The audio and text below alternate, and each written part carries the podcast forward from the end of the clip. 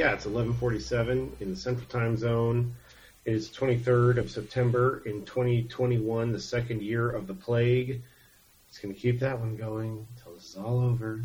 Willing to take bets into 2025, probably.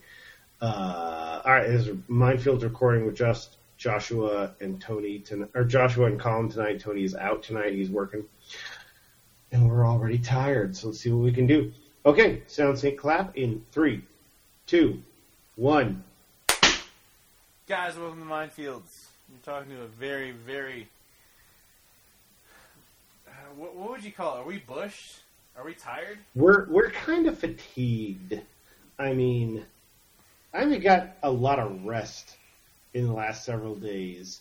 I drove my girlfriend and my mom to St. Louis for a wedding this weekend, and it was like, get up, go someplace, do stuff all day, go back to the hotel, which is way downtown, get cleaned up, go to another function.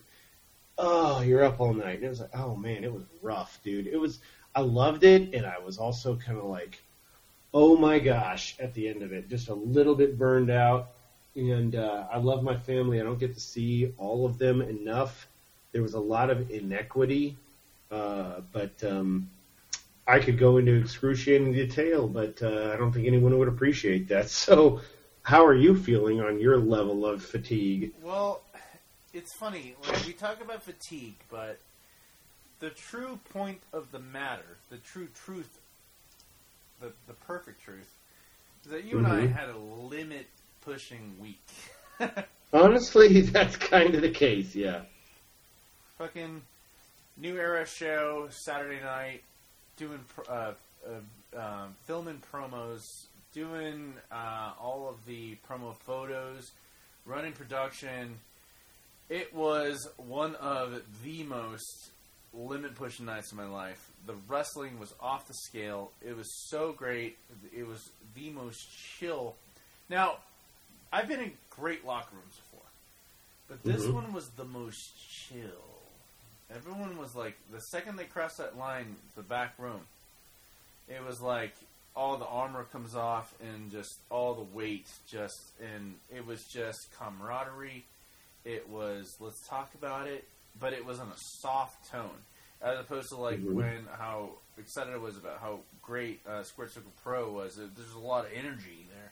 I'm not saying there's a lot of energy in the backstage of uh, New Era Pro Wrestling. I'm saying the second you walk back there, it was like, ah, like into a jacuzzi, into a jacuzzi type, type, Yeah. uh, type. Like as opposed to like get your shit off and like now your feet ain't hurting because those boots aren't hurting no more. And it was it was like straight into a fucking like hot tub.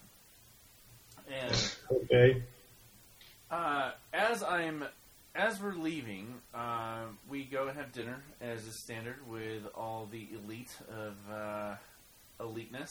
Um, we go have dinner, and I never talked pay with uh, the gentlemen that run New Era Wrestling. Mhm, By the way, mhm.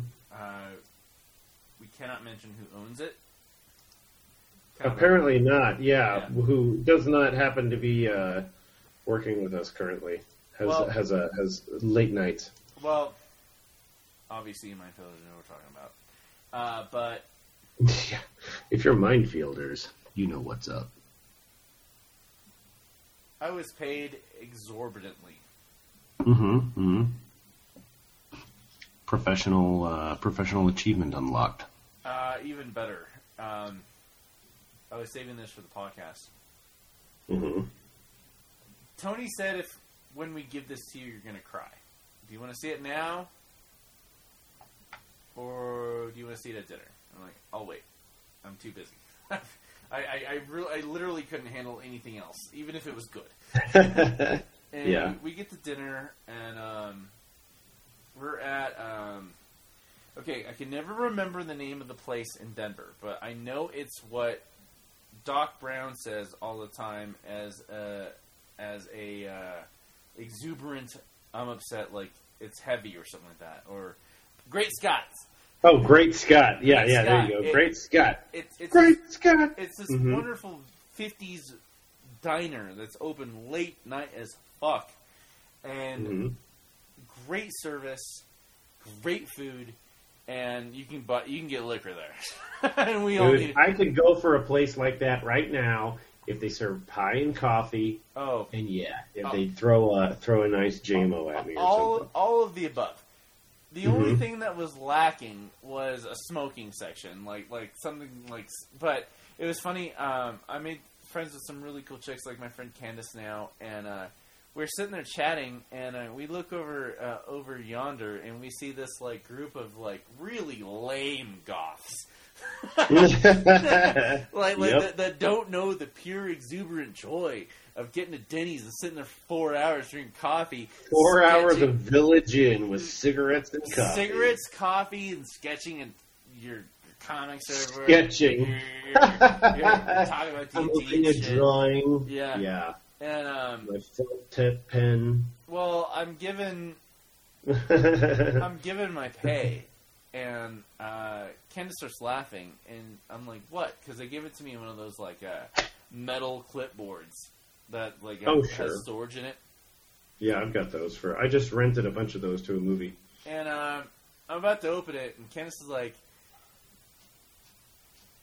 "They Jeff and Morales said you're gonna cry," and I was like, hmm "Is there gonna be a cure for small penises?" And I'm just kidding.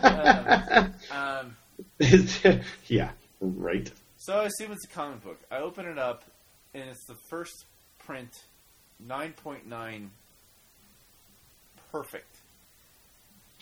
First Prints of Carnage. Oh, okay. I got you now. Yeah. First appearance of Carnage, and I just I shut it real fast, and I'm like, did I just see what I saw? And then I open it up again, and I I immediately just started weeping. And Oh, dude, that's nice. uh, like it, I, I, it wasn't because Candace cued me to it to like be on stage, but like uh, a couple weeks ago, uh, we were raiding my uh, my storage and going through my comics, and I thought I had a first print of uh, Carnage, but it was actually a second print.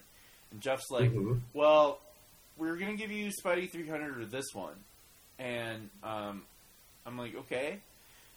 He's like, "But Tony said that you wanted this one," and I was like, "I absolutely would have wanted. It. I, I like Carnage is the man to me, like like since I Mhm. was a child, and um." Dude, I, I I wasn't like like couldn't like breathe like boogers and like you know and then uh, uh, I was holding a relic. The the white I- background, not the silver one. sure. Man, I can't remember the last time anybody actually was like, "Here's the comic book you've been looking for forever." Right.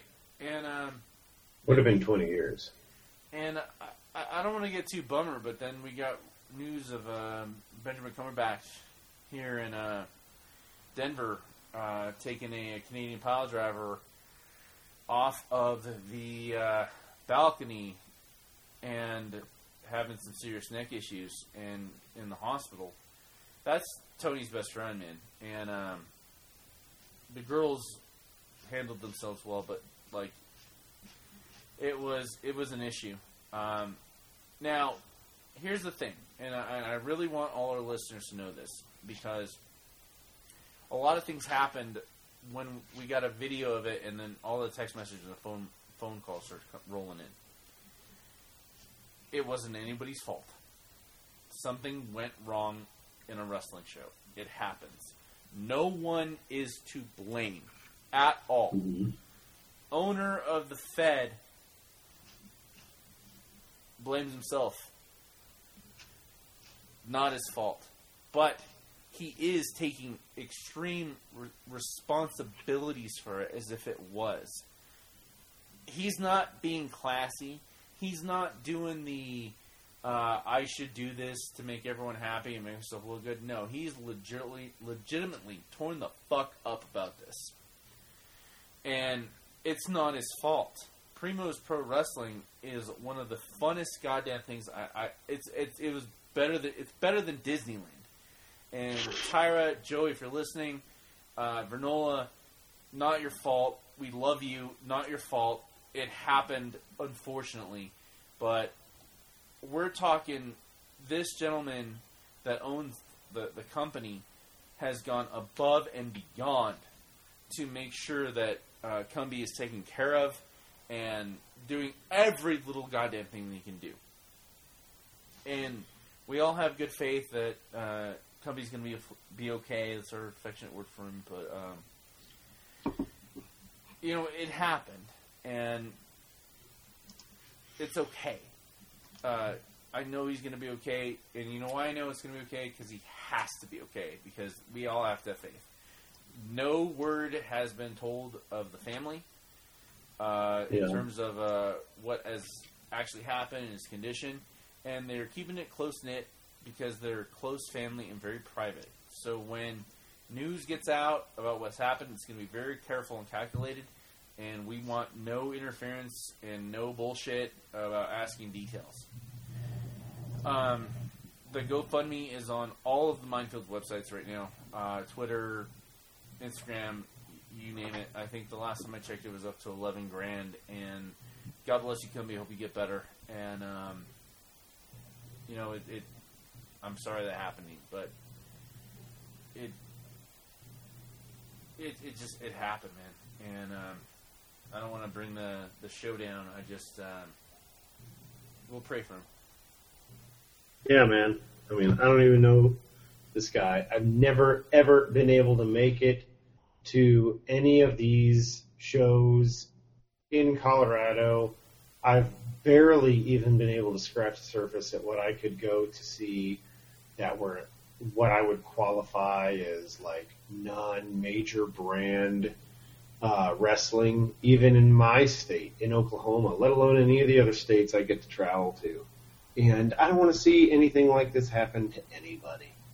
So, to me, it's a matter of just get a dude back up, get a lady, get anybody, whatever. If they're performing, get them back up on their feet so they can do the best that they can to function as easily and healthily as possible. And wrestling may be their primary passion, but you've got to set that aside just to be healthy. And then after that, it's a matter of can you get up and be that physical again, you know? And it just depends. You know, today is our two day anniversary of in- interviewing uh, Vic Devine, Not Macho Man. Our two day? Two years, sorry. Two year, two year, dude. Two years. yes. Two years. Man. In- Yeah. in- How's he doing? I haven't Oh. talked to him in a while. Oh, dude, he's he's a beautiful man. Uh, I'm I'm I'm He's proud of I'm proud Living of the dream. He's doing his best, and we'll we'll do our best to get to um, Las Vegas and you know go to the feds and meet him. And I, what I really want to do is like show up, make some good money taking some portraits, and uh, also uh, fuck the money. I, I want to stay up like till five in the morning drinking like cold scotch with fucking Vic Divine and crashing on his floor. I don't. I, I'm, I'm, I, don't want to fall asleep on the couch. With his wacky, he didn't he have a wacky dog? Yeah, It's like, Yeah. dude, get that damn dog to chill out Yeah, so yeah. we can record. yeah, but but even then, like, I, I don't want to wake up on the couch all comfy. I want to wake up on a floor all hurdy, and like we we, we did it last night. we did it last night. Like you know, like like we we, we pushed the. Uh, like, we pushed our livers to the max and partied with a, a, an absolute gentleman. I, I Good he- sweet guy, for real. he- he's such a good guy, man. Um, couple of the things that happened this week uh, we haven't talked about yet. Um, did you watch the Matrix trailer yet? Oh yeah, I totally did. I watched it one time and one time only, and I was like, that's fine. I want that to carry me into my viewing. I'm not going to obsess over this. I've got to the point with trailers. Like I had a movie that I worked on earlier this year, and the trailer is out for that movie, and that movie is coming out on Christmas Day. And I was like, okay, cool. I watched the trailer. It looks good. I'm going to go see it. It's going to be a big deal. Girlfriend and I worked on that show together. Like The Matrix, on the other hand, I don't want to know anything about else about it. The same thing, like I don't need any more Star Trek Picard trailers. I don't need any more of this. I don't need any more of that. Just show me it one time. I want to see it, and then I want to go see it, and that's it. Yeah. I- you know. I watched. What do you think, though? I watched the trailer probably about four or five times a day. Shit, dude. You're a very different cat than I am on that. Yeah, I uh, I, I'm not exaggerating. I, I, it's usually the first thing I watch when I wake up. Since it happened. Yeah, all right. And um, I'm so excited for the mythology. Um, I I remember my sister was like, she thought I was so fucking stupid. She's like, "You like the Matrix more than Star Trek and Star Wars?" I'm like, "Yes, yes, I do. Yeah, Mhm. yes, I do. I, I, I really, in fact, love the Matrix more than all of those movies combined. And storylines, I, I like the Matrix that much. And um, the little bits that made me happy were the fact that uh, Doctor Manhattan is playing Morpheus. Oh yeah, new Doctor Manhattan from the Watchmen Yeah, trilogy, uh, the Watchmen TV series. the Mhm. the the post revolutions quick Mhm. flash of the aliens working oh not aliens the, the robots working on uh, neo and his eyes are burnt out so you know it's post you know deletion of smith and then we get the emergence of trinity out of one of the pods and like it, it just the, the like I'm curious because they a lot of the scenes well, not a lot maybe I want to say like a third were um, redux redos of uh, shots from the original Matrix like when all the bullets are falling from the helicopter or stopping the bullets but like in different scenes um, I'm really really curious and I have all the faith in the world because my my previous I'm Sad movie was Mean Girls, but now it's uh, Speed Racer by the Wachowskis. Anytime I need, Oh, any, okay. anytime I need like a dose of humanity and hope, I always watch Speed Racer. And the Wachowskis Okay. did not disappoint on that, and I'm I'm looking for I'm I could go down I don't want to say the pun the rabbit hole of where this movie can go. I- actually put the brick wall up in my head. Like we had a huge conversation uh, off camera at one time. About, Yeah, right. About Mhm. it, but like there's a brick wall. Completely, I, I don't want to get past it. I want to, you know, what what they serve us, and I'm going to be happy for it because they've mhm. never let they've never let us down. That's the thing. I mean, I love every one of those movies. I don't. A lot of people pissed and moaned about the third movie or the second movie, and I'm like, dude, I remember sitting there watching the whole car chase in the middle of the second movie and just thinking, and just turning to my friend who was right next to me, and I was like, what else can they possibly do in this show? And then they, through the score, through the editing, through the performance, through the script, through the direction, killed me with the rest of the second movie. And uh, yeah, there you have it. That's kind of where I was with it. I was all about the emotion. I, I- I didn't know anything about filmmaking or well, I do know a little bit of photography, um, but Mm-hmm. uh, Mifune's Last Stand, the kid, Oh yeah, the kid. I mean, I mean, like it was something else, and we've got something really good to look forward to on, uh, on the holidays. Um, yeah. I think it's gonna crush. I- I- Yeah. we, we've got. Uh, don't we have a Marvel? We got uh, Venom coming up. Venom's 1st. coming up. Uh, I watched the trailer once, and I was like, I'm just gonna watch this. If I watch, that's the thing. There's a spectrum. If I watch any more Carnage, Venom Carnage trailers, I'm gonna be like, this looks freaking stupid, and I'm gonna talk myself out of wanting to see it. Uh, simultaneously, Shang Chi. Why the hell haven't I gone to see that yet? I've just been busy, and every time I see a, tra- I see just constantly inundated on Facebook like, hey, Shang-Chi, when are you going to go watch that? Is kind of the feeling I'm getting. And I'm like, dude, if I had a minute, I'd go check it out. Like, yeah, I need to go watch Shang-Chi. Um, my stray minute of the week, my literal Yeah. one stray minute of the week, was when we got back from the spring to the Springs last night from Denver. Um, we stopped at McDonald's, and I was like, Oh, I'm, yeah, I'm happy, and I want a fucking four piece McNugget Happy Meal, four pieces. and I want a, a big and tasty or whatever the fuck it was, and uh, Mhm. we we we we chowed down. Those fries were extra long and extra greasy, and it was a five minute meal, but it was goddamn good. And I got this stupid ass Frozen fucking toy. oh, But um, are you showing it to me? yeah, I'm showing it to you. For those of you minefielders who are at home and unable to view our live stream, Joshua Michael is attempting to show me a frozen toy, though he is uh, not centrally positioned in front of the camera. Thus, oh, it's a. I don't even know what that is. A snowman with a carrot in his nose. Yeah, I've, I've actually I've actually managed to avoid the Frozen train. I, Well, you don't have any kids, and I yet have a child and have never seen it. That's because that's because your your child is uh, not a pussy and likes good shit. Yeah, he's heavily into dinosaurs and Godzilla stuff lately. As- Uh, as- which is not to say that uh, a lot of other cutesy stuff. He was. I remember when he was little, he was super into Paw Patrol, Yo Gabba Gabba, and um, uh, there was one other thing that I had. Oh, oh, oh, the Wild Kratts. Super cool. I still think about the Wild Kratts. I did go to the St. Louis Zoo this week, and uh, thinking about animals. Oh man. you uh, I'm I'm in a different world of thought right now, thinking about how primates are on the verge of extinction. It's heartbreaking. speaking of uh, cock blocking and uh, What? and also uh, childhood nostalgia.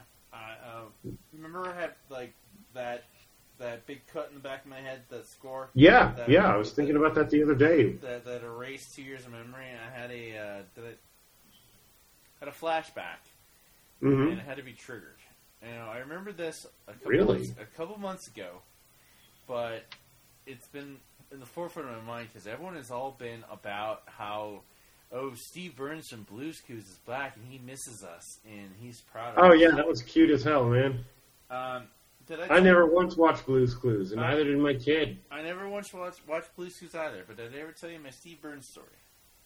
No, what do you got? Oh wait, yeah, yeah, yeah. What you posted about it the other day, but ele- uh, uh, elucidate. Yes. Okay. So, Steve Burns is a very nice gentleman that lives in Oklahoma City, and What? yes, he does. he lives in OKC.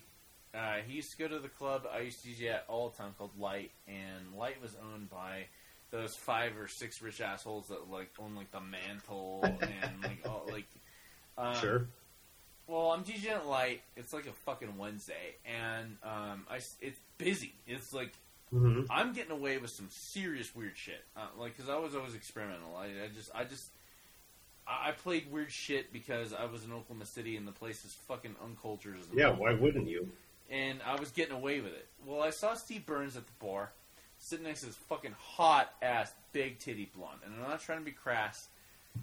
They were huge, like, like, like, like, like, like they were G's from 50, 60 yards away.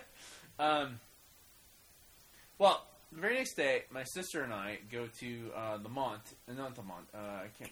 Oh yeah. Mom Not, was- not, no, the Mont's the outside one. This one was the yeah, one on. in Norman. Yeah, uh, in Norman. Uh, the one we went to, they had a bingo night. I had- God, I'm, spaced on the name. It was on like that one really big skyscraper they have there.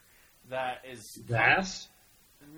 it's, it's it's like it's concrete from the back and there's no windows, but there's the the top, and um, they would have these bingo nights, and my sister and I uh, would go there all the time on a specific night where they had bingo night, and hmm the waitress that was working there was our friend that used to work with us at Johnny Carino's, and so she didn't mind like letting Robin drink and carding her, and um, well, we were playing bingo with her uh, now husband uh, Dusty Boots, and um, we're leaving. I'm like, hey, isn't that Steve Burns over there? And like.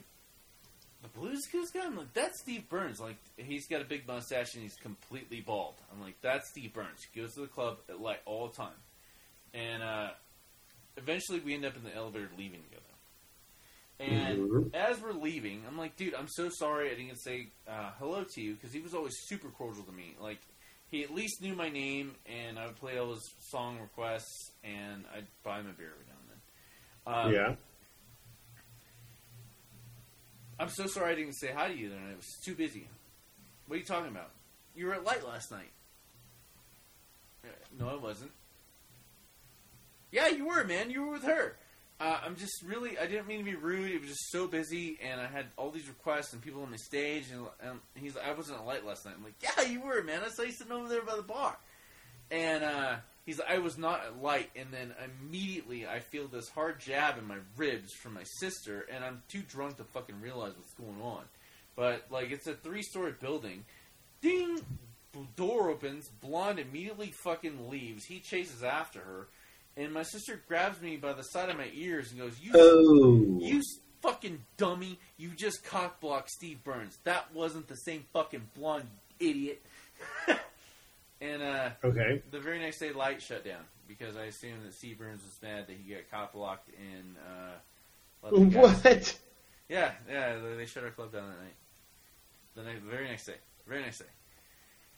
I don't think that had anything to do with you. I'm confident it has everything to do with me cock blocking Steve Burns.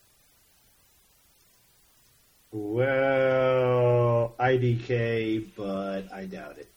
IDK, what do you hang around? 15 year olds right now?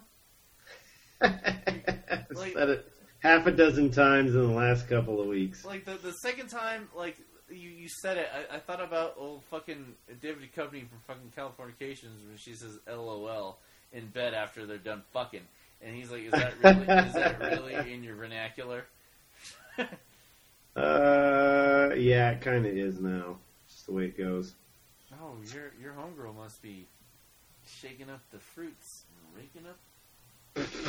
Whatevs. What's Don't don't make me respond with respond with more nonsense to you. LOL. Well, we got we got some great we got some great comics, guys. I'm sorry I'm so subdued. We went and saw Alanis Morissette and Garbage last night, and I'm still in a high from it. Um, Star Trek Year Five, number twenty-four, Fantastic Four, number four of the '90s life story. Kang the Conqueror, number two. We got to talk about the 22 murders of Madison May by Max Barry. Mm-hmm. X Men Trial of Magneto number two, and Fantastic Four number three forty five. Let's hold off on all the Marvel and FF. Let's go straight into Star Trek. Oh, dude, man, this was this.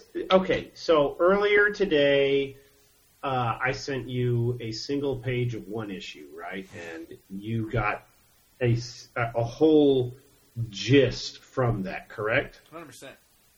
Okay, I I, I, I, I sidestepped doing more with this Star Trek Year Five issue because um, I had already done that to you. Uh, this is this this issue represents the culmination of a you know double 12 issue. What do you want to say about it? You know we get these trade paperbacks or these collected editions in 6 12 I thought, I thought, issues. I thought the life stories were always six.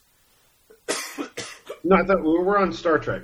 Oh, so sorry. like we're on star trek year 5 number 24 so you know you got your 12 issue story arc or your 6 issue story arc depending. But this is idw so they're playing a long game with this book and it is crushing my heart every so often it really just nails me. So this one was good because the previous issue has Gary Seven from that from that issue or that episode of the original series uh, bopping around in time, and he is insistent that he has to stop, not just stop, but defeat and destroy from time James T. Kirk Oh, because Kirk eliminated Isis, his companion, who is simultaneously his best friend and his kind of commander.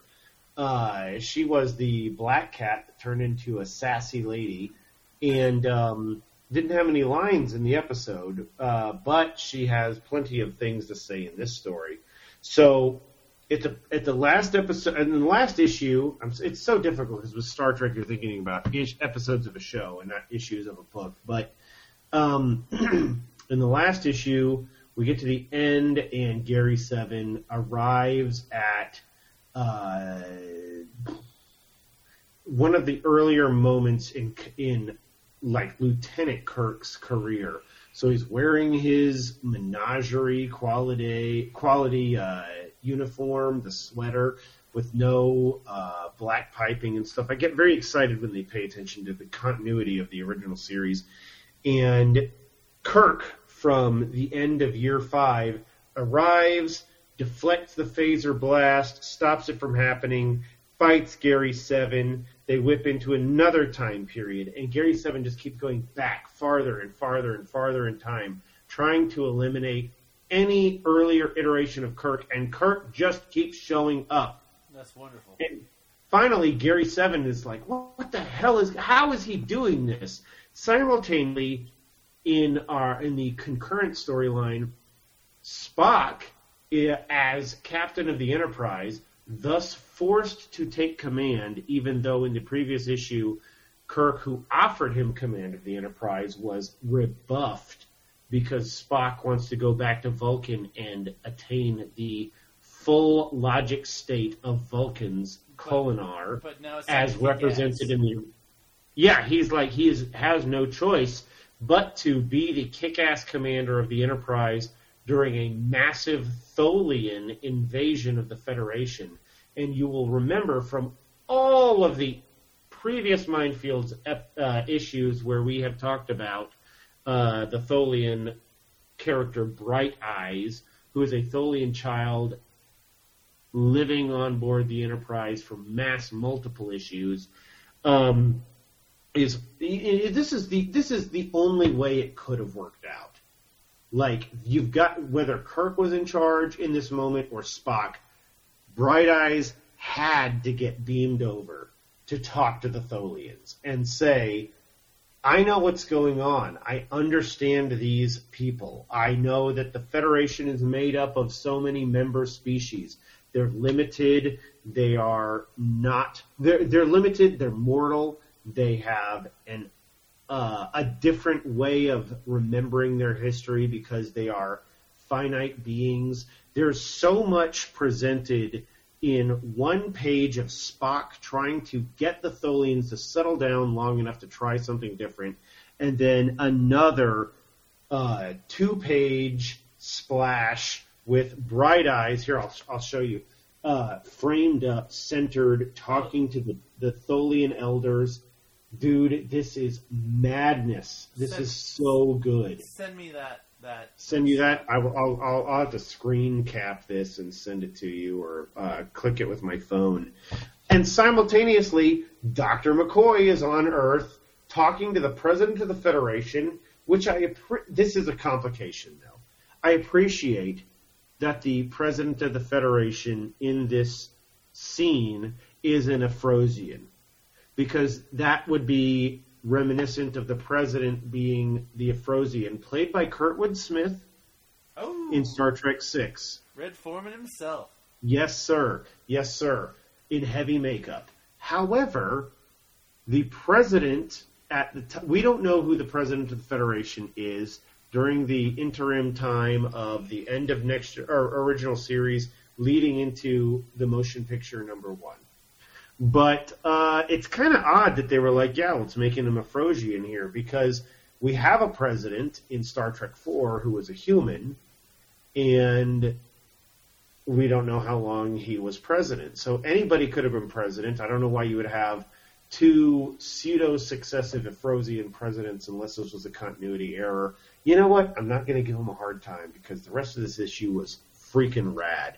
So you've got this progressive campaign going on with the Andorian candidate, and you have a human candidate who has made appearances in other times, and Bones gets them to chill out long enough to not launch war efforts against the Tholians because he's believing in Spock on the Enterprise with Uhura, with Sulu, with Chekhov, with Scotty, getting their act together in a way to stop calamity. All the while, Kirk is salvaging his entire life, livelihood, career, whipping through time, going back as far as the USS Kelvin, which you will all remember from the J.J. Abrams Star Trek movie from 2009. I do. Yeah. and then multiple talking heads pages of Gary Seven and Kirk. Like, because at a certain point, you have to just, if you're taking a story with this much scope, you have to just get down to that nine panel page. One nine panel page after the next, after the next to progress the story somewhere in the middle because you know this is the end of something massive. So as a writer, as an artist, you know you have to propel it to that point because those last handful of panels on the last couple of pages are going to need to have more cinematic scope. Uh, it's the end of your story. You've been building to this for Right. a couple of years. I applaud the holy bejeez out of this book. This is as good, and it's authentically way better than anything the original series ever produced. The original series was a phenomenal foundation for a franchise I that no one phrase. ever thought was going to develop into this. I Thank the- you, my brother. I love the And- phrase. So, so Yeah. you're, you're telling me that they have taken a exceptionally amazing story from the '60s, and, And- they've expounded it with the human mind concept and consciousness that we have now in terms of, Of the scope of the of the scope of the franchise, and they're making it even better with more current characters. Yeah, they're taking characters that did all kinds of silly nonsense for three years of television, and who knows what? I don't know what they did with season four. Like, there is a year four comic book out there, and I am struggling to come up with single issues or even a uh, collected works of it, but I want it. And I know it's never going to be as good as this. And I gotta say, if there is a Star Trek book out there, folks, and you're like, if, if you're sitting there going like, man, Discovery's rough, I don't like Lower Decks, Picard, like moments that are great, moments that aren't, dude, this is your Star Trek. This is the flagship Star Trek moment right now. Though I will say, I adore Lower Decks, and season two is out, and it's so much fun. Discovery season three, I'll I'll pick I'll I'll eventually watch it. I will watch it because I'm not gonna not watch it because I I want to see the Eisenberg class starship, the USS Nog, straight up. It's heartbreaking, You know, uh, but like put it in perspective. there you have it, man. This is a great book. Put in perspective how much people like Star Trek. When Cody Rhodes. Uh, Oh, please On, on make that when, analogy. when Cody came out in his next gen costume, as well as Brandi and their valet, full Mhm. next gen costumes. The variant, it's like one in five thousand, or maybe one in a thousand. Um,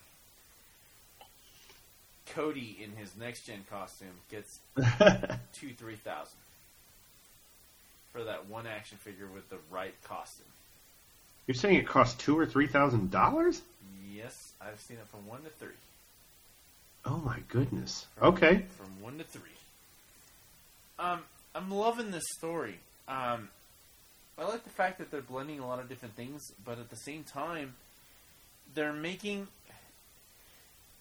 It's like the opposite of like being the cool guy, and then you have kids and you're not cool no more. Like that. Uh, there, there, there was a the, the, the Simpsons quote like, "What are you doing? We're rocking out."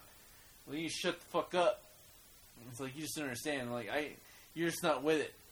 And Grandpa Abe Simpson, like to young seventeen-year-old Homer's, like, I used to be with it. Then they changed what it was, and now what it is is scary and weird to me, and it'll happen to you. Um, Sure, sure. However, they're making something that is absolutely dated into something. Oh yeah, and, and, and, man. and stirring all the spices that didn't exist to stir into a story because we just simply hadn't had a good enough consciousness to put it into the story or just it wouldn't accept it at the time. And giving us it's it's not it, this isn't rehashing. This isn't leftovers. This is this is you just didn't see it yet and Uh, Dude, thank you. That's such a good way to put that, man. I really appreciate you you like rationalizing it like that. That's such a brilliant way to perceive this. Thank you, man. Uh, but Mm. the only reason I'm only perceive it is because you're the one that got me into it, man. you're the only one that got me into it. Like I, I, I didn't understand Star Trek until you uh, laid out the prem directive for me. Once you did that for me, I was like, I'm, I'm, Oh, I'm man. sold. I'm sold. Let, let's do this.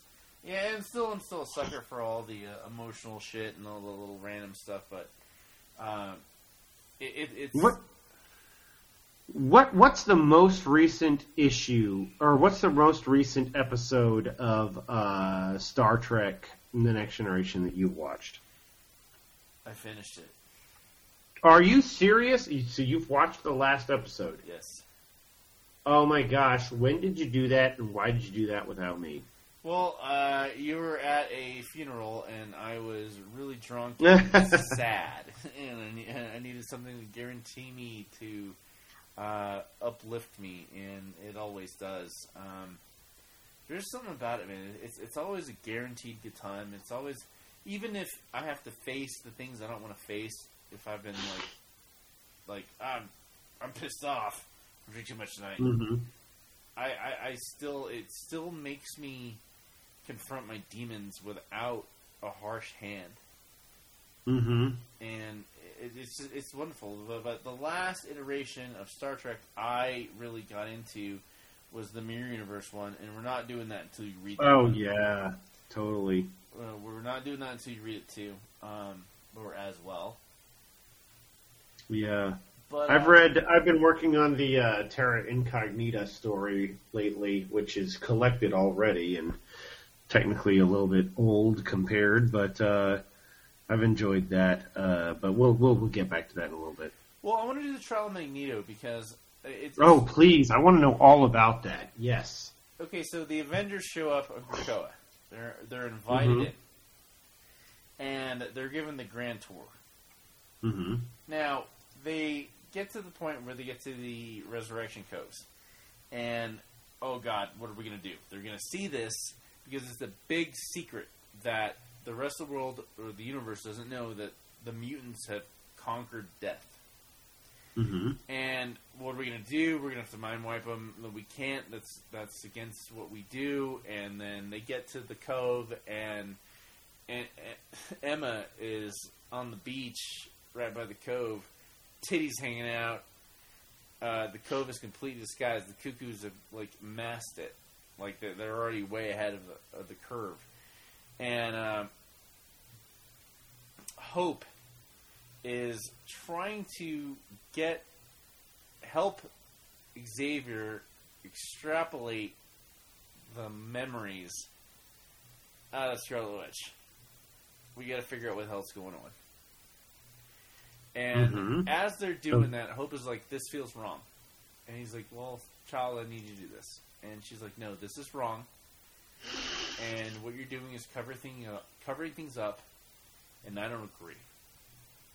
Well, too bad, bitch. You're gonna do it. And his only way Xavier can say things without saying it like that.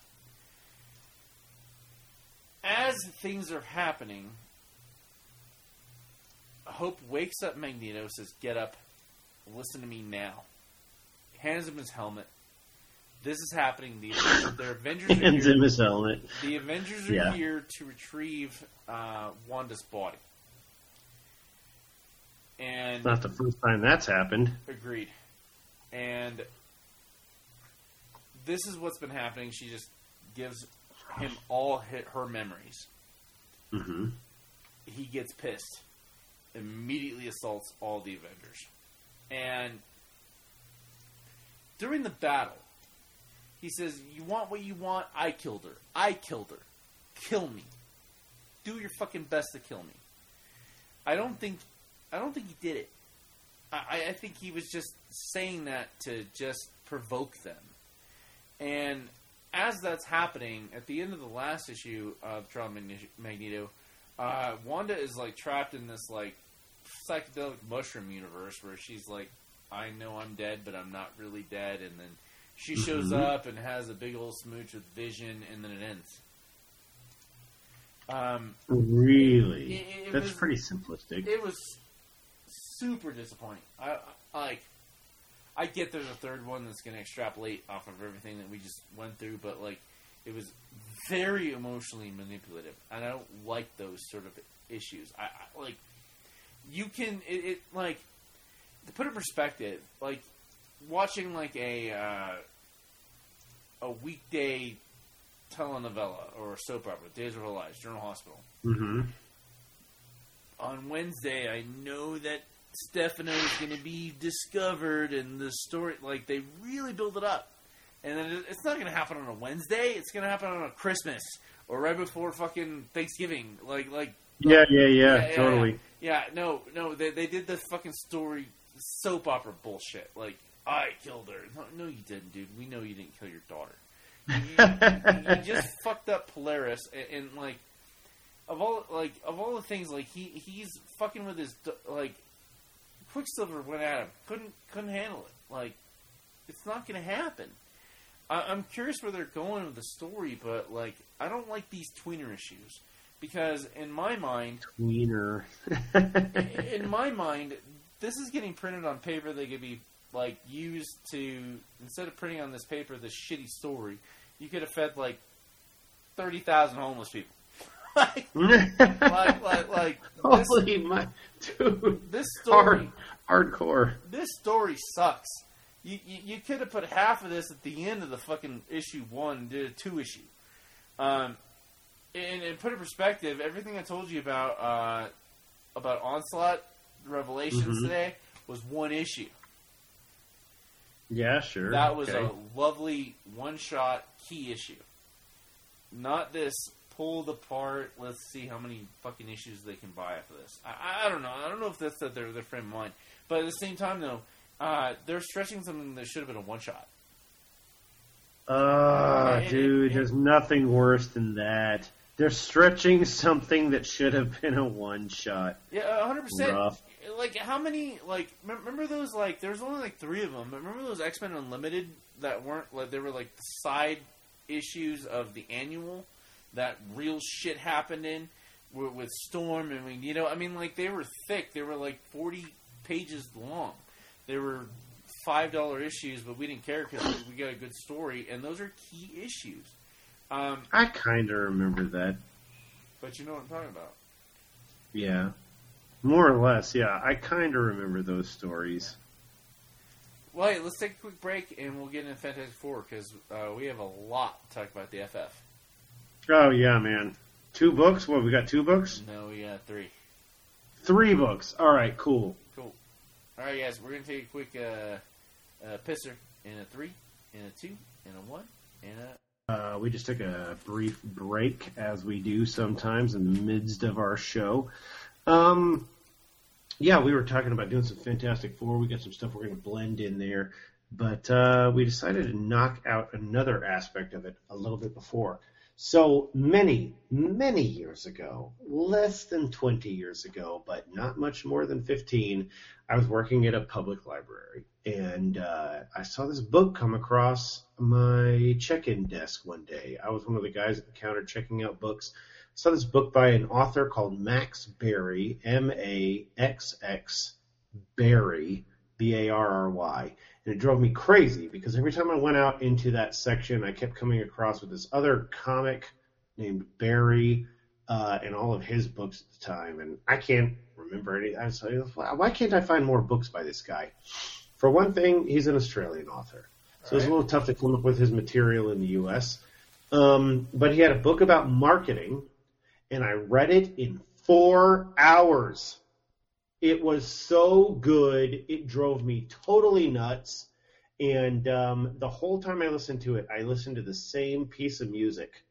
Uh, I was in the middle of um, finals. I forgot, man. It's been so long since I've been in college. I was uh, I was in the middle of my finals week. I had two tests, or I had tests on Monday and Tuesday is what I'm getting at, and then I didn't have another test until Friday. I checked out this book. I I started listening to this to the piece of music from the Fight Club score by the Dust Brothers, uh, Jack's Smirking Revenge. You know that piece? Yeah, I bought you that. I bought you that CD. Dude, no, no, I know. I had that CD, and then you bought me that CD, and then you bought me that that album on vinyl, and I've listened to the bloody hell out of all of it. But what I'm saying is, I listened to that song over and over and over again while I read this book, and I read that book in four hours, not because it was short, but because I was obsessed with it. And that That- book is called Syrup. Completely that engaged.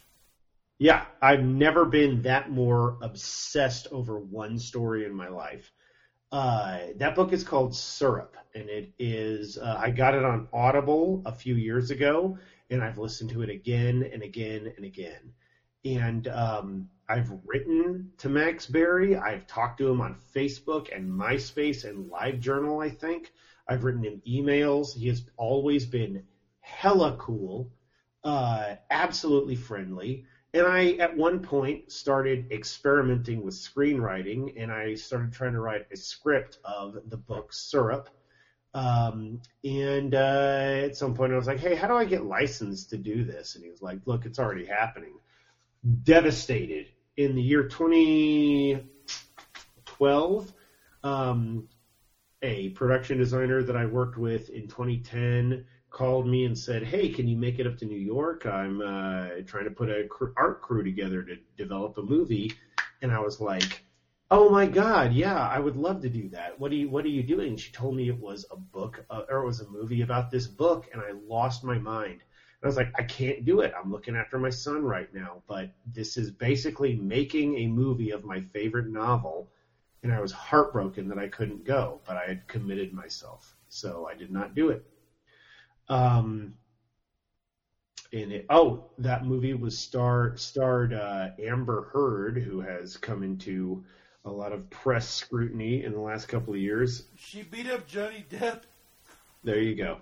So things being what they were, there you have it. Max Barry has written several other very popular stories. One called Jennifer Government. Uh, one called uh, um, oh crap, I'm I'm having a really hard time coming up with them. Let me let me pull up my Audible account while I'm looking this up. Uh, but what I'm getting at is that this book, uh, blah blah. blah oh, come on, there we go. Oh, for Crimination, quit trying to advertise to me and just let me look at it. He's got a book called Lexicon, a book called Machine Man, a book called Providence. This is his most recent novel, The 22 Murders of Madison May. Oh, tell me. And so, what this is about is essentially there are two protagonists, Madison May and Felicity Staples. And Felicity is a reporter for a kind of a rag sheet newspaper in New York City, and she is looking into the recent murder of a real estate agent named Madison May. And while she's at the crime scene, she realizes there's a guy there who may or may not be a suspect. And while she tracks this guy down uh, to a subway in New York, he recognizes somebody else in the crowd and hands her an item that she can't quantify what it is, and then tells her, "Hold on to this for me. Um, I'm going to push you into the train tracks. There's a cavity down there. You won't get hurt if you roll into that cavity." She does this, and it saves her from an oncoming train. And then the next day, she realizes she's in another reality and That's the awesome. the person who got murdered, Maddie May, Right? uh, is still alive, and the suspect is either the suspect who murdered her or or the guy who she uh, who that guy was going after in the subway might be the suspect. So what is going on in this story is that Maddie May is an actress who just did a movie and a guy has fallen desperately in love with who he thinks she should be based on her actress or I'm sorry, the actress's character in the movie and um has found a way to travel from one reality to the next trying to get her to fall in love with him. And when it doesn't work out he murders her because he's angry that she's not who she thought who he, he thought she was going to be. And this goes on and on and on through across all of these different parallel realities. Until he finds one that she loves him? No, I'm not going to tell you all what's going to happen in this. I'm not going to tell anybody anything about this. I'm going to tell you guys, I could not stop listening to this book. And it is amazing to me that an, that a writer who wrote Syrup in like 1999 You bought me that book. could could treat me so much and then do the same damn thing to me again this many years later in 2021. I never, never, ever write letters to any of the people that we've ever covered in this. I've never written a letter to Grant Morrison or to any of the writers or artists that we've. I've never written anything to Bendis and Maleev. I've never written anything to anybody, but I have written to Max Barry, and um, I I li- I finished listening to this book tonight. It actually physically hurt me to put this story down for a handful of days while I was in the car driving to St. Louis with people who were not interested in this story and being, you know, who I, you know, uh, just like considerate of everyone. I was just like, oh, you know, we're going to talk about what we're going to talk about, and I'm I'm going to be in a car for six to nine hours and not listen to this freaking book that I've been listening to for a handful of days. Oh my God! When I when I got away tonight and I finished this book, I was so excited, and I've got to write him. I'm gonna I got to write him a glowing review. Um, it's Let's it's get him on what what. Oh my god, dude! I'll give it a shot. Yeah, I'll write him and be like, "Hey, man, do you want to talk about this on our show? Uh, do you want to talk about ri- the profession of writing? Do you want to talk about your your your your successes and failures?" Because Max Barry, I'm fo- I've been following his blog for years. I've been following his Facebook account. He's had ups and downs. He got screwed by a a uh, an investment uh, situation. I mean, he's he's a real guy, you know. And like I say, you can find you can find this miserable movie adaptation of his book Syrup, but authentically, what I what, let me go into this. This book needs to be made into a movie, and it would be hitting the nail on the head right now. This is a book about female protagonists. It's a book where um, this is a book. I, you know, what, what's the research, Max? Did you talk to a bunch of ladies and were like, hey, you know, this is what ladies are going through. They're being, they're not being taken seriously by established males. They're not being taken seriously by white men. Like, what's the story? Where did this come from? How did you develop this? Uh, when we post this on Facebook, when we post a link to this issue of Minefields, Okay. we need to please hot link to him. I want him to find this. I want him to know that we're talking about it. I want him to realize this has had an impact and it's a huge deal to me as a reader, and I want our readers to be interested in this. I, I mean, you know, I've been reading Tom Clancy and nonfiction about, you know, the Pacific Carrier War in World War II and the Civil War for so long to just jump into a fiction narrative that that crushes me this much. I am so enthusiastic.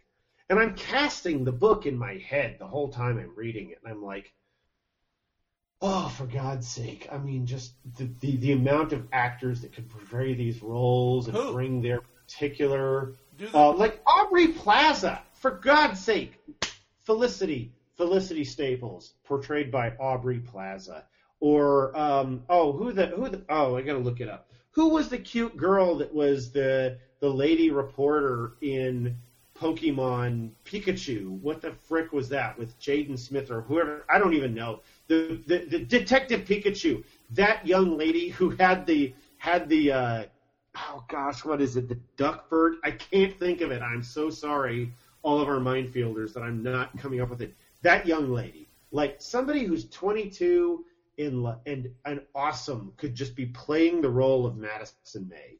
You know, it just like little things just clicked into my head, and I was like, oh yeah, you know, like that's not the role that I want to cast, but like honestly, I kept reading Felicity Staples, and I was like, I know she keeps getting characterized as a blonde girl, but for God's sake, can she just be a woman of color?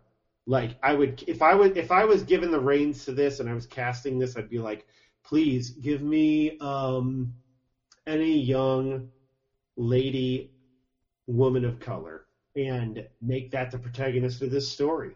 And then, I mean, you can you could do a whole lot of different things with Hugo. You could do a whole lot of things with uh, with our murderer. It's just it was just the oppor- There's just so much opportunity there. If any any minefielders, if you read this book, if you've ever heard of Max Barry, if you've if you read Syrup, if you are just a fan of like stories where awful things like I mean we all watch uh, Forensic Files, Yeah. you know, and it's just like oh man, it's gritty, it's horrendous, it's terrible to think of all of these poor people getting killed in these terrible ways, and we find out a way to figure it out. There's three key books that came out within the span, actually four key books within the span of two weeks. We're not going to talk about one of them. We're going to talk about three. Uh, so we're going to talk about uh, Fantastic Four, the '90s. This is uh, issue four of um, Life Story, right? Yeah, that's right. Yeah. Um, what do you got? Kang the Conqueror, number two. Mm-hmm. And you're saying these bleed in together. Yes. Hmm. That kind of makes sense. And then we've got Fantastic Four number 345, the 60th anniversary, which was a $10 well worth every fucking penny, drawn by John Romita Jr. Uh, not Ooh. one panel, like, like 90% of it drawn by Junior Jr., but um, 10% of it was not done by him. But like they, they even they did a they, they even did a recap of like redoing the original first issue with modern art, and Mhm. it, it it was out of the park, man. Like all the I, I got the I was slaving over which cover to get, and you know I'm not a variant cover guy, but uh, yeah, no, for real. I, I landed on the um, the Super Scroll cover because it was just, like he's turning all he's turning all four of the the FF. But uh, which one? Like do do the '90s first because that that screenshot you sent me earlier. Uh, Oh my Ben gosh, Grimm and Alicia. Um, Jesus Christ, man! Like like it, it, like I told you about everything I've been like dealing with this week, but I'm not going to go into that. But how many of us Yeah, That's a whole thing. could hope for Uh, a woman like that? Yeah, I know. Alicia is a great character in the whole FF mythology. She rarely steps out of that book. I I, in fact, I can't think of a single other place where she does. So if you minefielders have any idea, I'd love to know. But uh, this book takes place in the 90s. It's part of the whole series, so this is the fourth in the sequence. And um, I mean, it pertains mainly to Ben Grimm, the thing, as the uh, narrator. And at the beginning of the story, America, the world, everything seems to be going the right direction. The Soviet Union folded in on itself uh, due to economic pressures, and as much as I can appreciate Mikhail Gorbachev, who they did not mention in this, um, uh, you know, the liberalization of their society basically ruined the Soviet Union. Um, so they don't have, so the U.S. and the Western powers don't have a major terrestrial world threat to pay attention to, uh, which would be soaking up their uh, military-industrial complex finances, and thus everybody's like, okay, hey, let's start paying attention to this Galactus threat, which in the previous three issues, I don't feel like anyone was taking nearly serious. And so it's kind of odd that there's a switch for that. It- But at the same it- time, Would it have been hmm? something that would, they would have taken seriously in the '60s in the sort of in, in terms of story structure? definitely where, not. Where, where each issue was like a new baddie and like written for six year olds. Well, I'm not so sure I'd go that far.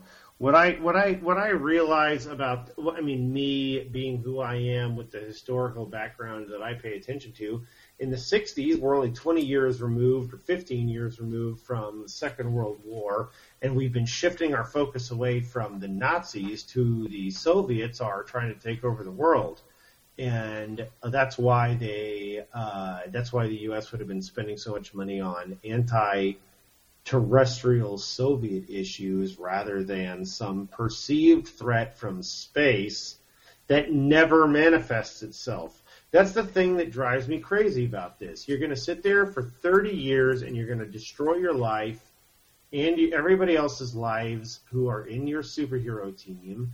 Uh, and uh, you're going to keep going to the what every administration, decade after decade, you know, uh, election cycle after election cycle, trying to get whomever to appreciate that you had some mental connection that no one could quantify and there's no evidence of uh, to justify spending billions of dollars on an anti-space threat.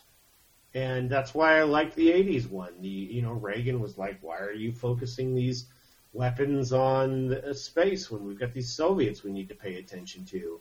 And um, SDI, Strategic Defense Initiative, is like, oh, let's activate this, but we're going to focus it on the Russians. So now it's the 90s, the Soviet Union's collapse, and Reed Richards is like, okay, yeah, we're 83% ready to deal with Galactus.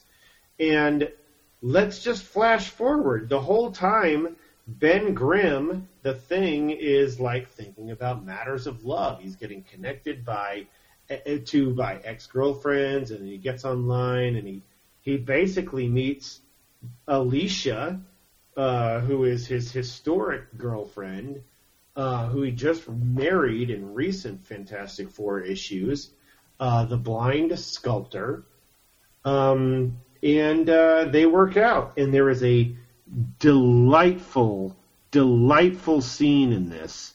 Uh, there's a four page sequence in which he's talking about events during the Korean War, not really something that Americans these days pay any attention to, except for the fact of its lasting ramifications in why we have a North and South Korea.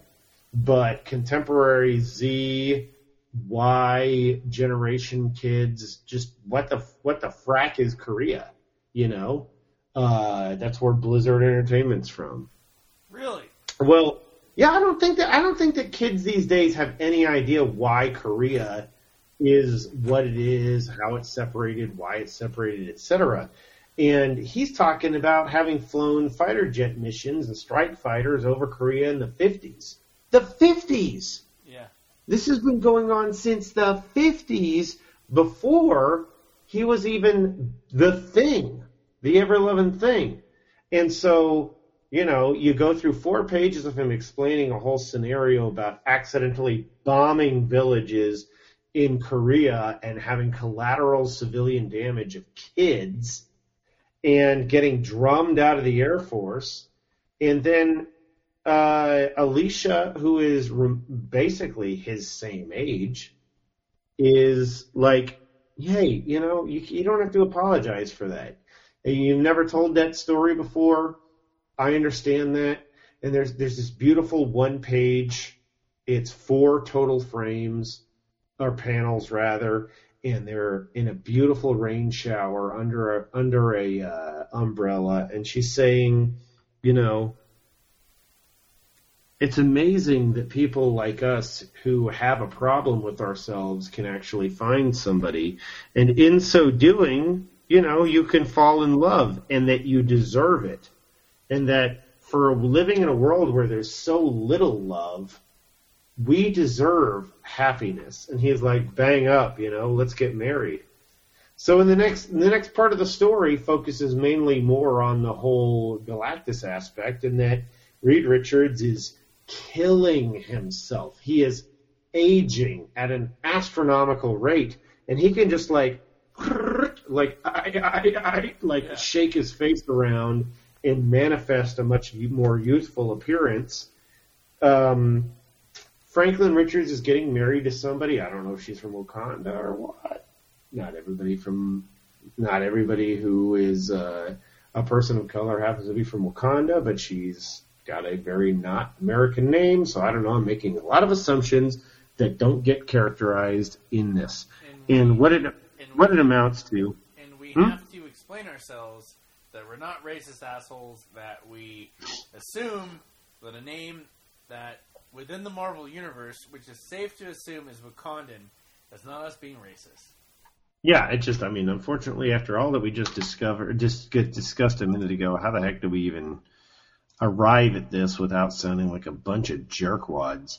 But what it what it ultimately amounts to is that in the midst of the wedding, Reed Richards realizes that Galactus is moments away. It's not Galactus, it's Silver Surfer. Silver Surfer shows up, shows none of the characterizations that we've come to know and love from him, an appreciation of humanity, our capabilities, our direction, etc. Um, and Grimm Ben gets out there and fights as hard as he can and still can't defeat this guy because Ben Grimm, for all of his awesomeness, is not imbued with the power cosmic. And uh, the Silver Surfer just marches up to the UN, as Doctor Doom did in previous issues, and says, "You've got ten years to make peace with your leader. Galactus is coming, and if you think I'm powerful, he is one thousand more times powerful than I am." Which then says, ten years from now, uh, we're gonna face Galactus, and I'm going, "You guys are dragging this the fuck out." Okay, I don't have a lot to say uh, about. You know, I don't use a lot of foul language on this show, but this is like uh, to to em- emphasize my my point.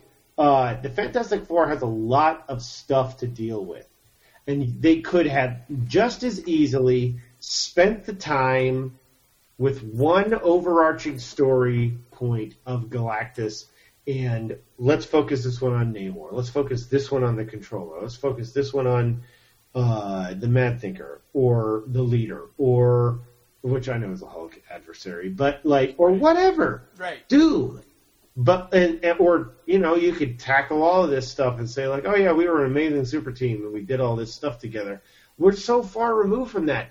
I mean, ugh, guys, this is not as good as the Spider-Man life story. Oh, Spider-Man: The Life Story was amazing. It was incredible. So please, please, if you're going to drag something out, I get it. Like make like focus on one particular. Where's the mole man? Maybe, Focus something on everything and maybe pace it out. Maybe that's the point. Maybe the point is for them to have to think about something for long enough. Because when it comes to Fantastic Four, they get like assaulted with a world-ending cosmic entity that has powers to open up a gateway to this, and Mm-hmm. Reed's got to figure it out. Uh, Grimm and, and fucking Matchstick got to fucking hold off the uh, Matchstick. they gotta hold off the uh, the foes at bay while Reed figures it out, while Sue makes everyone invisible, and you know just you know running, uh, you know just flank. Maybe the point of it was to make them think about it, because if Yeah. if they've got ten years for Galactus to show up, and Reed develops this like ever loving, like cosmic destroying handheld weapon or a portal, maybe it doesn't work. Yeah. Even with all that thought, it doesn't work. Well, that's even what happened. I mean, every defense that they developed over the last 40 years was nothing compared to the Silver Surfer, and he wrecked it in less than 10 minutes. And it's like, it's just devastation. Like, how, how, what does it take to actually deal with it? And that's, that's what I appreciate about the last page. We are minutes away from Galactus arriving on Earth, and all of humanity is just celebrating and having a good time. And I'm like, we, we live in a world where Americans are standing here going like, I'm vax or anti-vax. I cannot. I, this is a lost opportunity to really expound upon what we are capable of in the face of our own destruction, because there should be so many people out there saying, I don't even believe this Galactus crap is happening, or where are the rest of the superheroes? And how are they not aligning themselves against Galactus? We're here for you. And then you got Dick Clark up there saying the Fantastic Four with a beautiful, gigantic brass statue that says the best we had to offer. And we're all accepting the fact that they basically fucking shit the bed nine, ten years ago? Ridiculous. It's just, I don't know. I don't feel like this is the best representation of the direction this story could have gone. And then we find in the last frame Ben Grimm asking Dr. Reed Richards why he's crying, as if we couldn't possibly know. It's just starting to get a little trite, and um, I think they're dragging this out too long. So if I mean, you know, for God's sake, could Galactus just show up in the next issue, and then we could see, like, get it, like, deal with him within the first three or four pages, and then be like, oh, how do we deal with something after we dealt with it so quickly? Especially after we've all known that the story ends in one issue. Precisely. I mean, this is four issues in, and it's it's a it's a it's a story arc of five or six. So what, what are they gonna have a sit down conversation with Galactus? like, like that that's not gonna happen.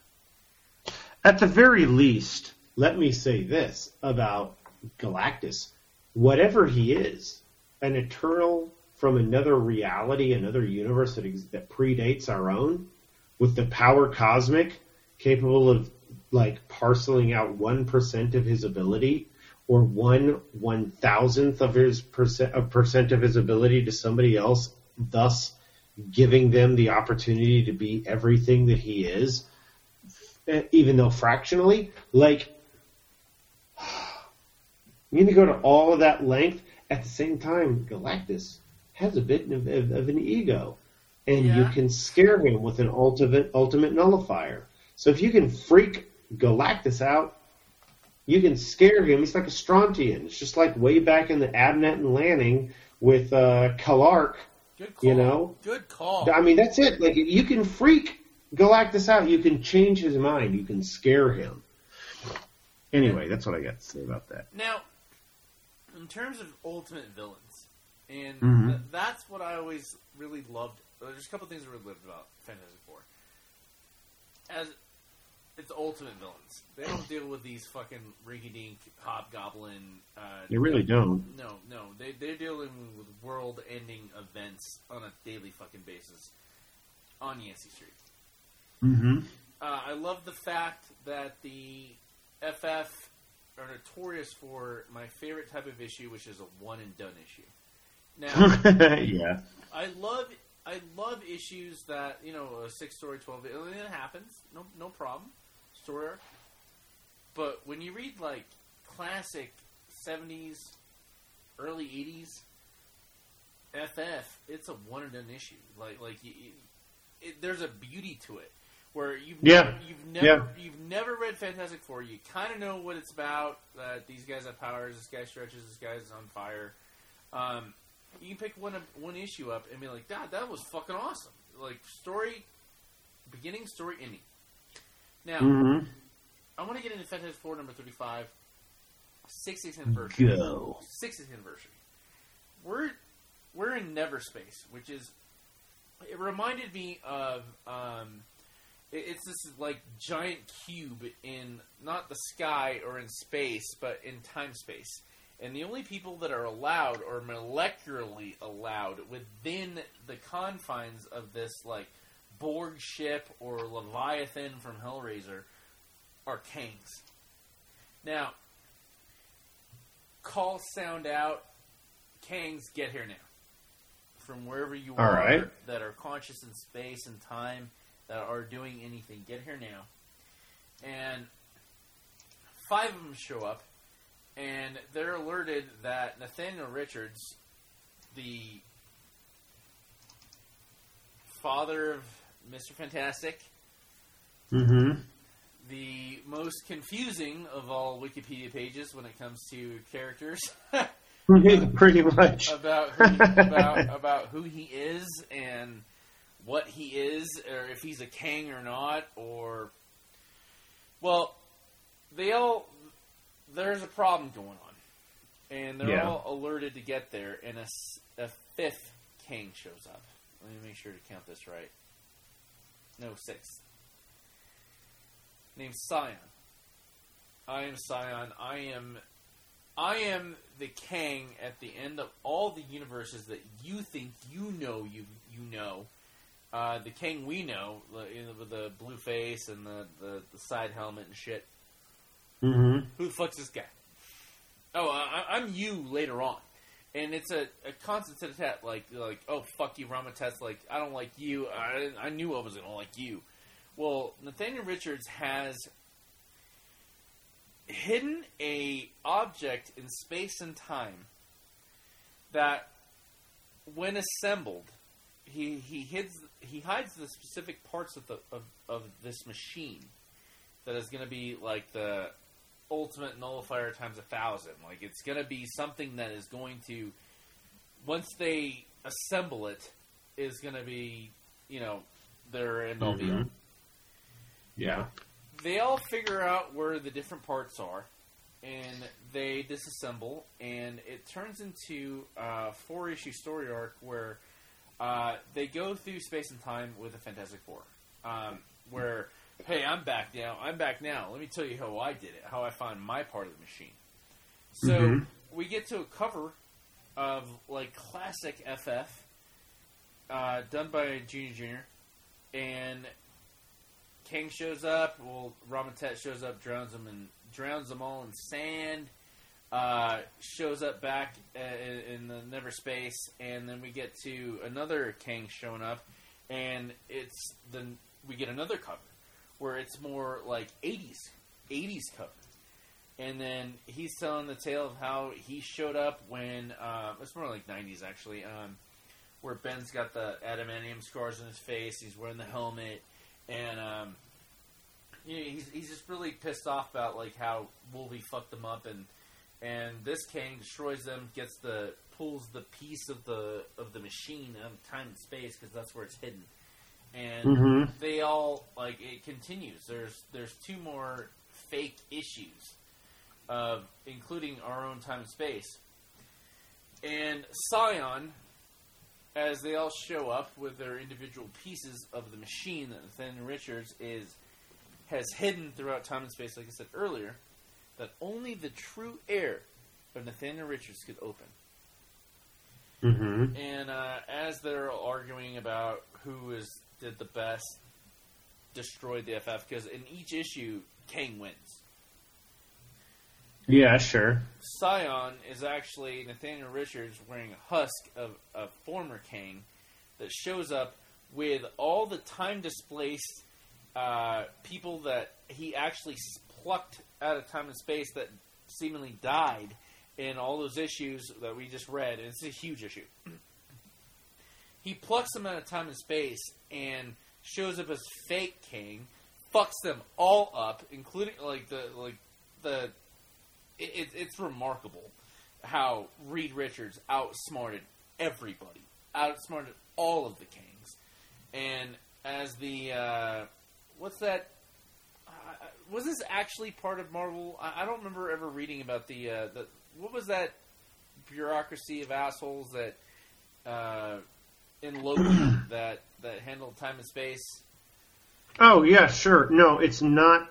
It's not comic themed or comic specific. Yeah. It is just what it is. Those Yeah, guys show up like invade the the nowhere space, and uh, yeah, we're here to fix time and space, and uh, you got to come with us. And and Reed is like, listen, I did this, and all all those assholes are gone and defeated because they they retreat in shame because they are Mhm. completely shamed by Reed Richards. Mhm. Now, I'm gonna. You guys take them back to where they're supposed to a little bit before, and you know who to save. And well, who are you? Like, hey, like, uh, like, uh, one of, this wonderful scene here. It's uh, it's Johnny, who's enticing uh, out of space and time Ben Grimm fighting Uh-huh. the one in the helmet. Uh, one of the Kangs is just eliminating him. He's like, ah, what in Blaze you doing to me? I'm dissecting you, thing, making every experience, every moment of your lifetime all at once.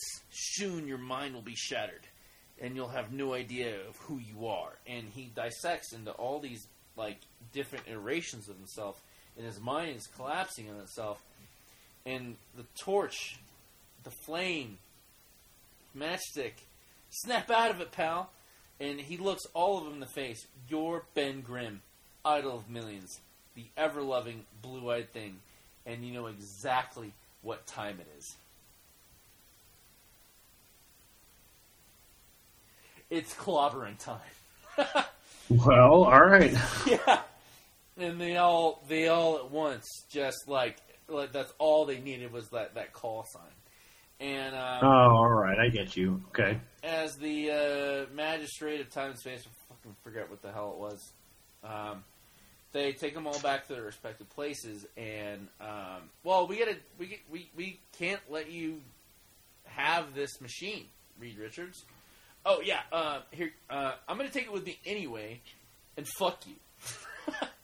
and um, they're like, uh, yeah, we we better not piss him off. And he takes the machine back to present time. Every timelines are completely restored within one issue, even though it's fucking this fucking thick, and ten bucks worth every page, like I said.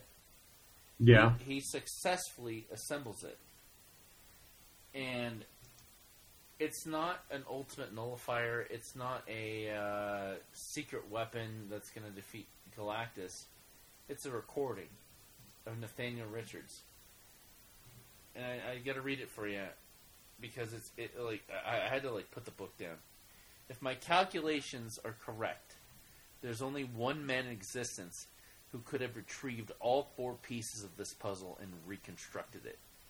I hope you understand I had to be certain this message made it to you and to you alone, my son. I wish I'd been a braver man. If I'd been, I would have told you this a while, while I was still alive. But on Earth, I had another family. And then another projection shows up, and we only see her from behind. This is your sister. It is my hope that you will find her and look after one another. You're a wise man, Reed. He called him Reed. He knew it was only Reed that was going to find him. Yeah. You've always known that the greatest prize in all of time and space is family. And then Reed finishes his sentence as he's saying it, and family comes first.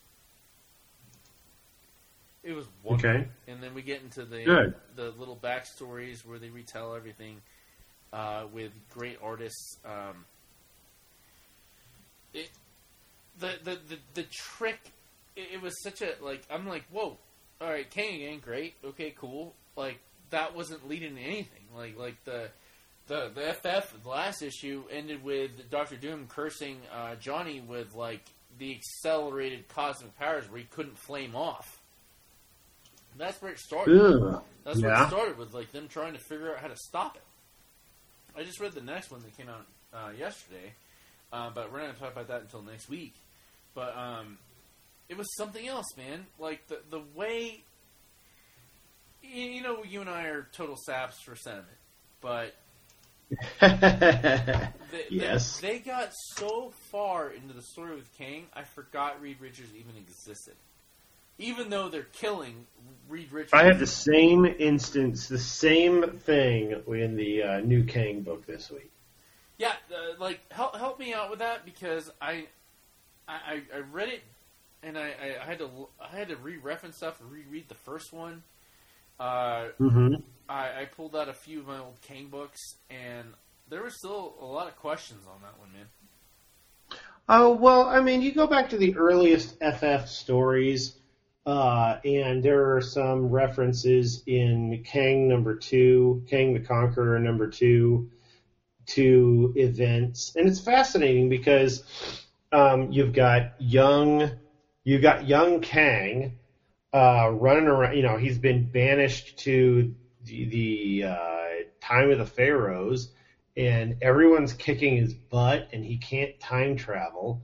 And he immediately gets rescued by a young woman who is the Moon Knight of the era, and she worships Khonshu. Hold on, hold on. Before we get farther from that, okay, so he, with his broken time space continuum suit, shows up in the space of Rama-Tut.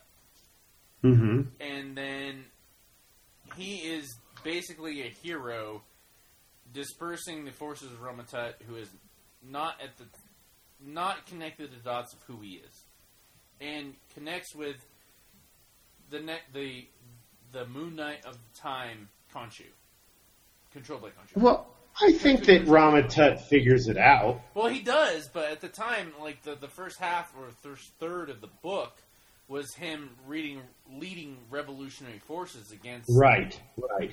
Uh, so Because he's fighting, he's fighting a, Con- a Kang, and he doesn't know whether or not this Kang is an earlier version of the Kang he dealt with, or a different Kang, or uh, a Kang of the future. He's just like, I'm going to find a revenge against. Kang. It's just, it's just unbridled uh, rebellion against Kang, whether it makes any sense or not. Wasn't wasn't it the same chick in this or well not the same chick but That was kind of it. Yeah, that was a weird aspect of it that I was like, what the hell is going on? Is she reincarnated? Is this the same person? Holy- Yeah, because there was that odd tribe I that he encountered in the first book. I figured it out. They're gonna give us a swerve. Oh, it's. I hope so. It's got to be a They're, swerve. they're they're gonna give us a swerve. hmm What would just happen when they introduced uh, Scion? The girl's a time traveler too, but traveling on the same on different vibrations than what he where he's out to con- conquer everything.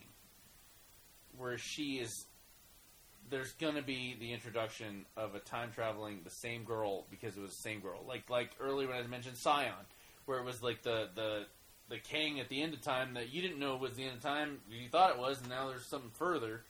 But at the same mm-hmm. time, a new character to complement King.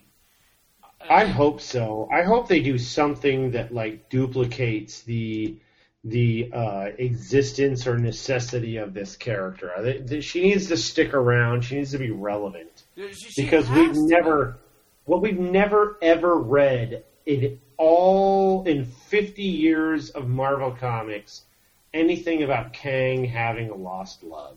Yeah, and, And- like the last issue, he was like an alcoholic fucking loser, like training this guy in the prehistoric times, like never fall in Mhm. love. Uh, But like he, like every night he gets drunk and passes out, and like he was so fucking drunk and passed out, he didn't notice like original King that he brought back from the future to start the whole fucking thing. Uh, reprogrammed his suit and stole it. like, Mm-hmm. how did he not see that coming? Um, if we have a nice compliment of something on a completely opposite side of the of the spectrum, looking for love, and this guy is just a lost man that's trying to conquer, like they're all just looking for love and acceptance. Essentially, yeah. I mean, that's kind of the basis of anything is finding that soulmate or finding somebody that can stand you or finding somebody that is uh, your degree of crazy. Who the hell knows? I mean, it's just relationship scenarios. I mean, basically in this story, he finds this girl who is the Moon Knight of the time period, and uh, and uh, I mean, yeah, they're really pushing Moon Knight lately, um, and um, he uh, he he's he gets. The, you know they get before Rama-Tut. Rama-Tut Blast, which who is Kang, by the way, blasts them with something that scrambles their minds, and it's like, okay, well, what are we going to do with her? She goes to the pleasure center, but we never heard anything else back. But he's mind wiped to the point where he is leading the armies of Rama-Tut against his sworn enemy, uh, and Sabah Nur, who is Apocalypse of the mutants. So we never saw that. Like it would only make sense if Rama-Tut exists at the same time as Apocalypse. They would absolutely be fighting the hell out of each other. see now. Otherwise, what was the point of going back there at all? here's my problem with it is that En Sabah Nur at the time, would have been younger looking and not blue. Um, they've established this a long time ago. Um, Yeah. But they they had him full fledged like Jim Lee like 90, 91 cartoon like Mm-hmm. costume. Um, he would have been younger. He would have like st- like still been establishing himself. Like the the the. It was really disjointing to me that they had him in the the Jim Lee costume. Uh huh. It, it especially now after what happened after X of Swords and the reestablishing of the original original like where he came from and and who his true love is and and I, I didn't like it. Okay. it. It really like where are we going with this? Because we've got multiple time travelers. We got multiple. Well, Apocalypse is, has Apocalypse ever been a time traveler? And then like No, I don't. He doesn't need a time travel. He's just he is ever present.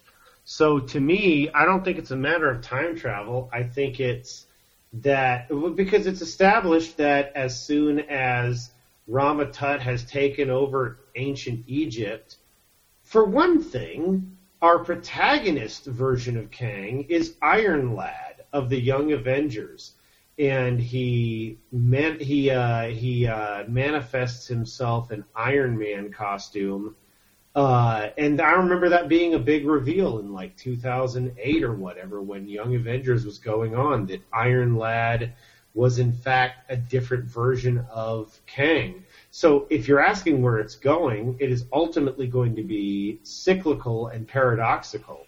It, it'll it'll hit that point and then it'll pop back because the weird thing was that he didn't know that he was Kang, or he was hoping that he wasn't Kang, but then he it like crushed him that he realized, oh my gosh, I'm Kang.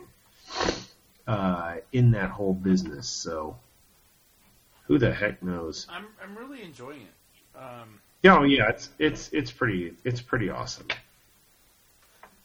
These these books have like kind of redefined a uh, not redefined like established a new idea in my head of where comics should go Mm-hmm. and or where they could go. Uh, more more specifically, where they could go. Yeah. Um, as opposed to like when I mentioned earlier, like you know, like Fantastic Four, Spider Man is written for six year olds. You know, like off, a, off a spinner rack.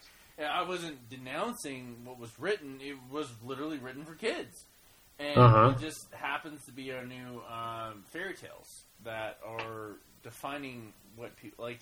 How many? Can you, if you had a business meeting today, even with depending on what movie you're working on, who's not bringing up an Infinity War reference or or a Marvel reference? They, it happens all the time. Oh yeah, completely. It happens all the time, and I'm not saying it's bad. I'm glad they're making those connections, but like it started from something for children as American folklore, and Mm-hmm.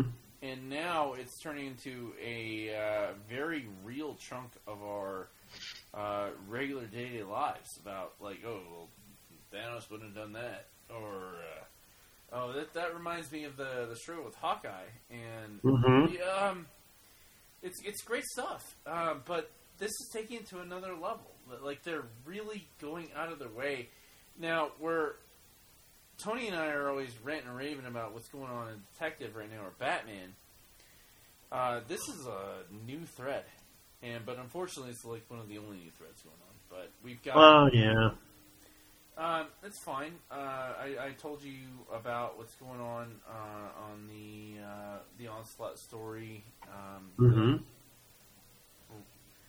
Guys, uh, I, I took up like twenty. We would have had this episode wrapped up like twenty minutes shorter if I hadn't decided to tell them about that story. and, and, and, and, and it's funny because it only took me like ten minutes to read the fucking story. Um, um, but that's I'm loving what they're doing with Kang. I love the abstract idea of him, and the Mhm. fact that all these great things are happening around him, but they're not getting too convoluted. They're not getting too uh, like what happened. Like, hold on, I didn't read last issue, so I'm completely disjointed. they they do good recaps. Everything's going good, and uh, but that's that's what I got about that, man. That's uh, Yeah. Next week, uh, I want to talk about because I'm going to have all you guys on the on the on the horn for uh, talking about Ice Cream Man and Lady Death. Mm, okay. But uh, we got New Era coming up. We've got you're working already, and we're just constantly tired because we're pushing the limit. we are uh, doing as much as we can with every given day. It's intense. Mm. you got anything left, brother? Um, let me double check my list. No, I mean that was that's that was Kang and Star Trek and Year Five uh, or uh, yeah, Life Story and Maddie May. Damn, yeah, no, that was it. I read a little bit more, but I didn't get the opportunity to go into it. I got the uh, Doctor Strange and the Eternal Thanos uh, and uh, Pennywise number two, but uh, we can pop it. I mean, you guys knew that we were, were going to look into that stuff a little bit. Like, it's very hard for me to care about what's going on with this Eternals movie. If you're going to have world-ending devastation scenarios and you're not going to show up, forget about it. Like, that's just a, it's just such a sucker thing to pull. But whatever. I, I do my best to hold back because, like, both y'all, uh, you and Tony always have like your own individual books that you're passionate about. But next week, Yeah. I'm gonna fuck you guys up. Onslaught Revelations, X Men number three, Fantastic Four, number thirty-six, uh, The Death of Doctor Strange, uh, Last Ronin number four, King Spawn number two, uh, Moon Knight number three, Guardians of the Galaxy uh, number eighteen, Alien number uh, Oh. number seven, GI Joe, a real American hero number two eighty-six.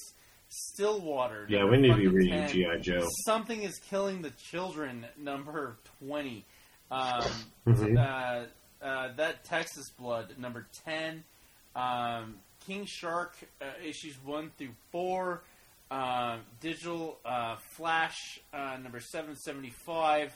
Um, Shazam number three. Batman Detective number five. Um, yeah. I'm sorry. I do my best to wrangle you all in, but next week I'm gonna go fucking buck wild because Get Uh, nuts. you want to get nuts. You want to get nuts? Come on, let's get nuts.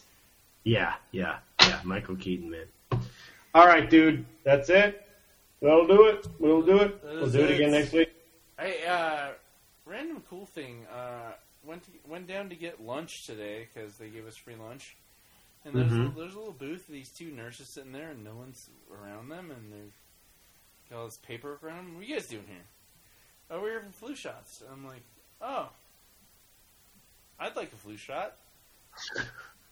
Uh huh. And uh, well, you got to fill all this paperwork, and you got to go to the highway, and and I'm like, how long is this gonna take? And well, the, the the nurse that was actually sitting there, that was like really innocent looking. There was this like bureaucrat talking to me. Well, you got to fill this out. I'm like, how's it gonna take? Well, fill this out. And I'm like, I really would like a flu shot because I do appreciate my flu shots. Uh huh. And um, yeah, three minutes out, got my free ass flu shot because the company I work for. Got your free ass flu shot. And then I uh, walk away going like, I got my flu shot, went and got my free ass lunch, went outside and smoked something, and um, Mm-hmm. yeah, while I'm staring at the mountains reading comic books. It was a 20 minute break. Very well taken care of. I really shouldn't be bitching about anything. Anything at all. Okay. Cool story. Uh, yeah, man. Well, cool story, bro. Fuck off. cool story, bro. I don't know what you're talking about. Um, yeah, I'm gonna say this. Uh, yeah, as far as my career goes right now, I'm not working. Um, people are working on horrendous projects, and you're probably gonna start seeing.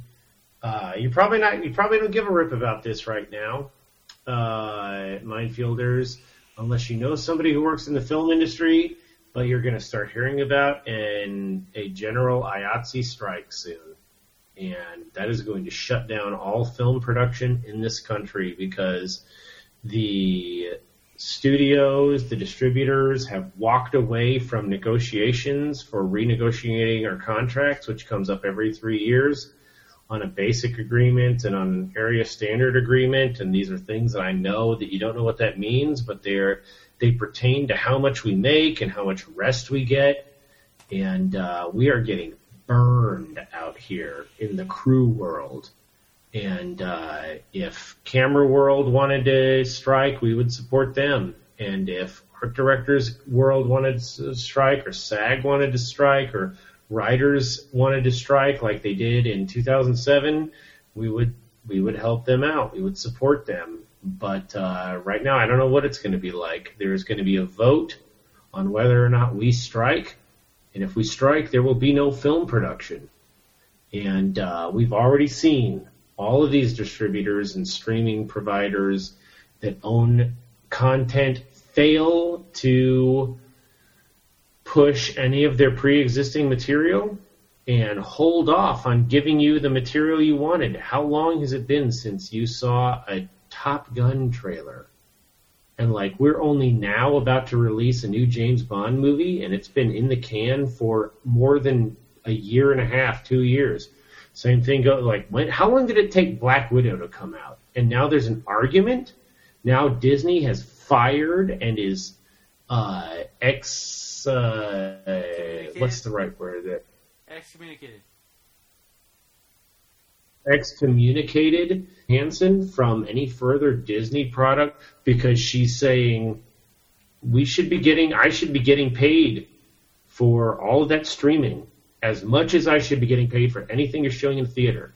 And they're like, no, no, no, that doesn't matter as much, but it matters as much when they're not getting paid. Oh, yeah. That's what we're that that's one of the things I'm not going to go off on a whole tangent right now. I'll save it for next week because maybe next week is when we're going to have a vote and that's going to decide this thing. But when you wonder why is IATSE striking, I will tell you. And if you have questions, you want to know, hit me up in a message on uh, any of our platforms and I'll get back to you. I'll tell you what it is that hurts so much about going to work because it is not all red carpets and Emmys. And when you wonder why Apple right now is a cell phone company, because they're not a music company, is uh, saying, yeah, well, you know, we don't have as many streaming subscribers, so we should start paying people less. But they just won four Emmys off of uh, Ted Lasso. And they're about to win multiple Oscars off of the show they just finished in my home state. Well, you know, I think you can come up with that money because people are paying to see your content, and uh, we deserve a living wage, let alone rest on the weekends and actual sit down lunches. I'll go on and on about it. So, anyway, that's a whole thing. But that's dangerous. This is dangerous. And this transmission is over.